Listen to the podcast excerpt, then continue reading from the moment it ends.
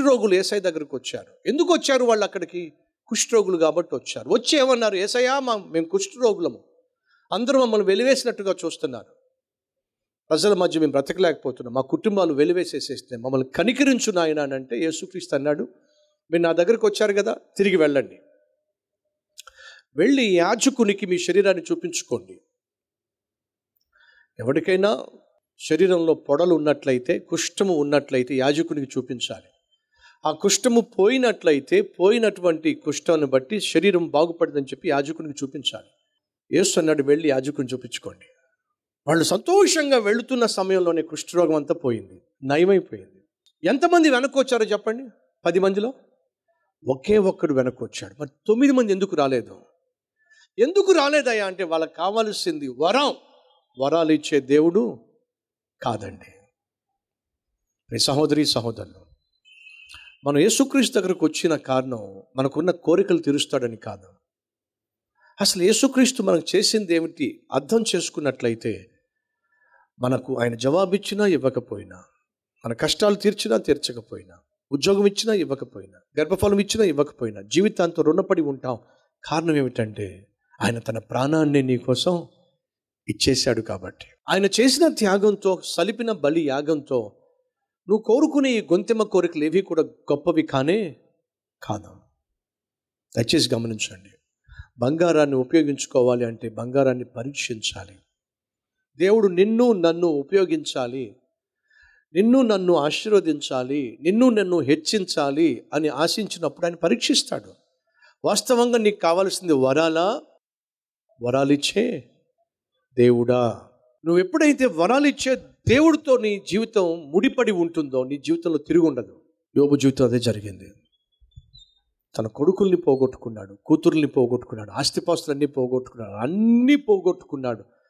ఏమన్నాడు తెలుసా? దేవుడు ఇచ్చాడు దేవుడే తీసుకున్నాడు ఆయనకు. ఆయన నామము స్థుతి నొందును గాక ఆయన మహిమపరచబడును గాక దేవుణ్ణి విడిచిపెట్టలా? తన జీవితంలో తీరని నష్టం కలిగిందని కష్టం వచ్చి పడిందని దుఃఖం వచ్చి పడిందని దేవునికి దూరం కాలా. తన జీవితంలో ఎవరికి చెప్పుకోలేని సమస్య వచ్చినప్పుడు తన బిడ్డలందరూ ఒకేసారి చనిపోయినప్పుడు ఎక్కడికి వెళ్ళాడో తెలుసా? తిన్నగా దేవుని దగ్గరికి వెళ్ళాడండి. ఎందుకని? దేవుడు తప్ప నన్ను ఎవరు ఆదరించలేరు. దేవుడు తప్ప నన్ను ఎవరు అర్థం చేసుకోలేరు.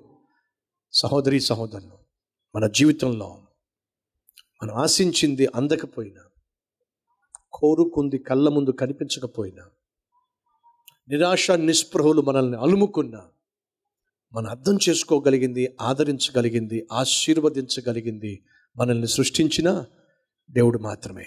ఆయనకు మాత్రం దూరం కాకండి. యోబు అన్నీ పోగొట్టుకున్నప్పటికీ దేవుణ్ణి మాత్రం పోగొట్టుకోలా. అది చూసినటువంటి సైతాన్ ఏమన్నాడంటే నువ్వు అతనికి ఆరోగ్యాన్ని ఇచ్చావు కదా ఆరోగ్యమే మహాభాగ్యం కదా. ఆరోగ్యం ఇచ్చావు అందుకే ఆనందంగా ఉంటున్నాడు. ఆరోగ్యం కూడా తీసేస్తే అప్పుడు అసలు అస్సల భక్తి బయటపడుతుంది. దేవుడు పర్మిషన్ ఇచ్చాడు. ప్రాణాన్ని మాత్రం ముట్టద్దు అన్నాడు. సాతాను యోబు శరీరం అంతా కూడా కుళ్ళిపోయే విధంగా చేశాడు. ఆఖరికి తన శరీరంలో ఉన్నటువంటి ఆ బాధను తట్టుకోలేక శేషపెంకులు తీసుకొని గిరుకుంటూ కూర్చున్నాడండి. ఎక్కడ? బూడిదలో కూర్చున్నాడు. అన్నీ పోయినాయి. అందరూ పోయారు. ఆరోగ్యం పోయింది. ఆస్తి పోయింది. ఆయుష్ ప్రశ్నార్థకంగా మారింది. ఆలి వచ్చి అంటుంది ఈ దేవుణ్ణి దూషించి చచ్చిపో. యోబు ఒక ఒక సందర్భంలో అంటాడు నా శ్వాస నా భార్య కూడా అసహ్యం అయిపోయింది చచ్చిపోమంటుంది. అంతగా యోబు సమస్తం కోల్పోయాడు. కానీ అప్పుడు యోబు అన్న మాట ఏంటి తెలుసా? మనం మేలులు మాత్రమే అనుభవించవలసి ఉన్నవారమా? మనం కీడు సహించవద్దా? మూర్ఖురాల్లాగా మాట్లాడుతున్నాం దేవుడు మనల్ని దీవించాడు ఆ దీవెలను అనుభవించాం ఇప్పుడు దేవుడు కష్టాలను అనుమతించాడు. ఆ కష్టాలను కూడా మనం అనుమతించాలి అనుభవించాలి. సహోదరి సహోదరులు కష్టాలు గుండా వెళుతున్నారా? శ్రమల గుండా వెళుతున్నారా? ఆర్థిక ఇబ్బందులు గుండా వెళుతున్నారా? అనారోగ్య పరిస్థితుల గుండా వెళుతున్నారా? దేవుణ్ణి ప్రశ్నించకండి దేవుణ్ణి నిందించకండి. బైబిల్ సెలవిస్తుంది ఇదంతా జరిగినా సరే యోబు కనీసం నోటి మాటతో కూడా తప్పు చేయలే. కారణం తెలుసా? పరిపూర్ణుడు. ఏమిటి? పరిపూర్ణుడు. దేవుణ్ణి నమ్ముకుంది వరాల కోసం కాదు. ఈరోజు మన జీవితంలో దేవుణ్ణి మనం నమ్ముకోవాల్సింది మన వరాల కోసం కాదు. మన కోరికలు తీర్చుకోవడం కోసం కాదు. గొంతెమ్మ కోరికలు తీర్చుకోవడం కోసం కాదు. ఈ జీవితం శాశ్వతం కాదు. డెబ్భై ఎనభై సంవత్సరాలు మాత్రమే. కానీ ఆ తర్వాత ఉన్న జీవితము శాశ్వతమైంది. ఆ తర్వాత ఉన్న జీవితము బహు విలువైంది. దేవుని రాజ్యములో నిత్యము ఉండేటటువంటి ఆ జీవితం కోసం మనం ప్రాకులాడాలి. అటువంటి సమయంలో యోబు స్నేహితులు వచ్చి ఇష్టం వచ్చినట్టుగా మాట్లాడారు. నువ్వు పాపిష్టోడు కాబట్టి పాపిష్ట పనులు చేశావు కాబట్టి చేసిన పాపాన్ని బట్టి దేవుడు నిన్ను శిక్షించాడో. అందుకని నీ బిడ్డలు చచ్చిపోయారు. ఎన్నెన్ని నిందలో ఎన్నెన్ని అవమానాలో.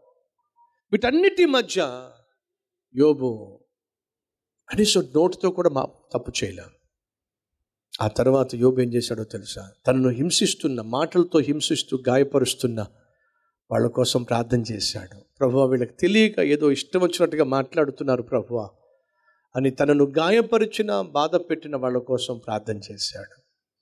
పరీక్ష ముగిసిందే ప్రతిఫలం వచ్చిందే. యోబు కోల్పోయిన సమస్తానికి ప్రతిగా దేవుడు ఏం చేశాడు? రెట్టింపు ఆశీర్వాదాన్ని అనుగ్రహించాడు. ఎందుకని? యోబు వరాల కోసం దేవుని దగ్గరికి రాలా? వరాలు ఇచ్చే దేవుని కోసం వచ్చాడు. ఈరోజు మనం వరాల కోసం వచ్చే వారికి ఉన్న స్థాయిలో నుంచి వరాలు ఇచ్చే దేవునితో విడదీయలేనటువంటి బంధం మనం ఏర్పరచుకుంటే మన జీవితం అద్భుతంగా ఉంటుంది.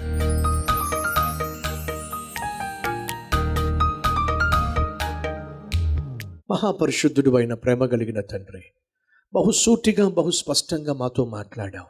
రక్షించబడిన వారు నీ బిడ్డలుగా జీవిస్తున్న వాళ్ళు పరిశుద్ధంగా పరివర్తన చెంది పిల్లలను ప్రేమతో ప్రార్థనతో ఎలా పెంచాలో పరీక్షలు వచ్చినప్పుడు పారిపోకుండా ఎలా నీ దృష్టిలో నాయన యథార్థతను కలిగి జీవించాలో ఆత్మీయతను కలిగి జీవించాలో రెట్టింపు ఆశీర్వాదాన్ని ఎలా అనుభవించాలో విలువైన సందేశం అందించినట్టుకు మీకు వందనాలు.